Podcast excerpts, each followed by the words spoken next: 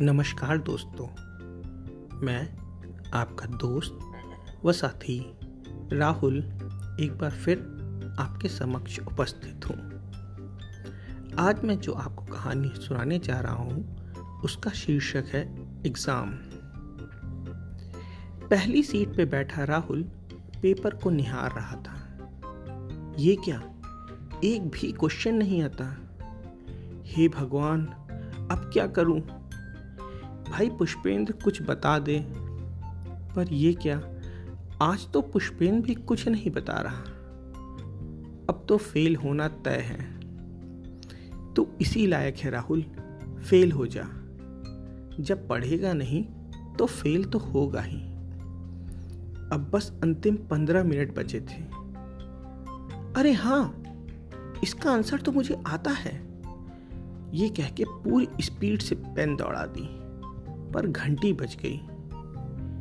Master साहब copy लेने आगे बढ़ते हैं, पर राहुल दस मिनट एक्स्ट्रा की भीख मांग रहा होता और रोने लगता है।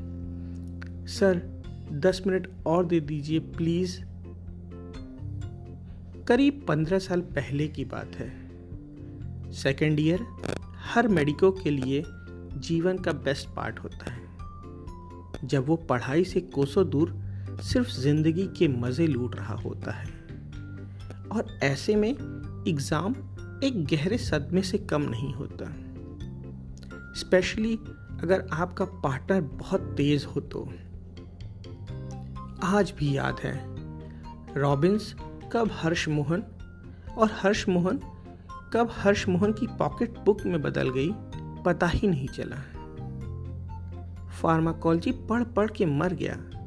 पर नोजिया वॉमिटिंग के अलावा कोई भी एडवर्स इफ़ेक्ट मजाल जो याद हो जाए। माइक्रोबायोलॉजी तो नोट्स के सहारे थे। और फॉरेंसिक बस एक ही सब्जेक्ट था जिसमें हम थोड़ी कॉन्फिडेंट थे। एग्ज़ाम शुरू होने पे हमें ये समझ में आ गया था कि इंसोमनिया क्या होता है। जब आपकी फट जाती है तो चिड़िया भी कू से बोल दे तो आप उठ जाएँगे। उधर पार्टनर दस मिनट सोता और उठ के बोलता, मेरा तो ऑटोनॉमिक नर्वस सिस्टम रिवाइज हो गया। आस पड़ोस के भरोसे किसी तरह पैथोफार्मा और माइक्रो बीत गया। अब फॉरेंसिक की बारी थी। एक दिन का गैप था। एग्ज़ाम दे के लौटा तो सोचा कि आज रेस्ट कर लेता हूँ। कल पढ़ लूँगा। फॉरेंसिक ही तो है। अगले दिन पढ़ने बैठा तो देखा ख़त्म ही नहीं हो रहा है। फिर किसी ने बोला कि फायर आर्म इंजरी नहीं आएगा तो सोचा छोड़ देता हूँ। डीएनए फिंगर प्रिंटिंग भी लिख ही लेंगे, सो वो भी छोड़ दी। पर अगले दिन पेपर देखा, पार्ट वन में ट्वेंटी मार्क्स में से बारह नंबर का फायर आर्म इंजरी और पार्ट टू में ट्वेंटी में से आठ नंबर का डीएनए फिंगर प्रिंटिंग पहली फीलिंग जो आई कि भाई, मारो, मुझे मारो। पर हिम्मत जुटाई कि कुछ तो लिख देते हैं। अगला क्वेश्चन पावर ऑफ़ कोड खूब सजा सजा के लिखना चालू किया। फायर आर्म इंजरी और डीएनए फिंगर प्रिंटिंग में भी दो पन्ने का लिखा है। वाइवा के लिए पढ़ते वक्त देखा कि, अरे मैजिस्ट्रेट का पावर तो नहीं लिखा हमने। अब तो फेल होना पक्का था। उधर अपना भाई बीरू भी नीचे से दस लड़के काउंट कर रहा था कि किसी तरह दस से बाहर रहूँ तो बच जाऊँ। रोते रोते बुरा हाल। खैर, रिज़ल्ट आया और जस्ट पास।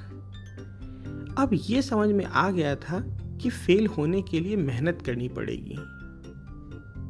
मिनी प्रॉफ और फाइनल प्रॉफ में एक और नया तरीका स्टार्ट हो गया था।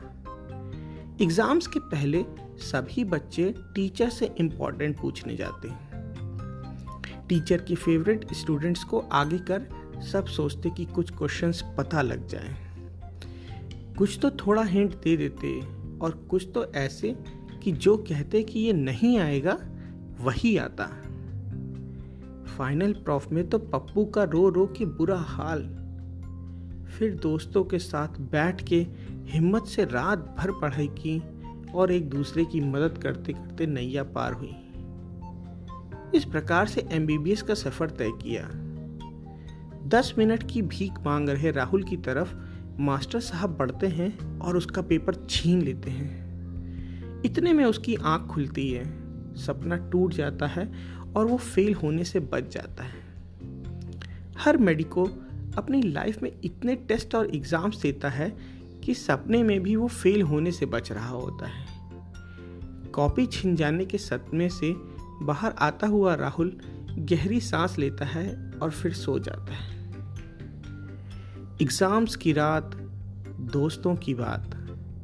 चाय की तलब लैंप का बलब। बगल की कॉपी में झांकना, आगे की कॉपी से टीपना, पुर्ची की तैयारी, विपदा दी भारी। दोस्तों ने संभाला, कष्ट से निकाला। एग्ज़ाम्स हुए ख़त्म, किसी तरह बच गए हम। धन्यवाद।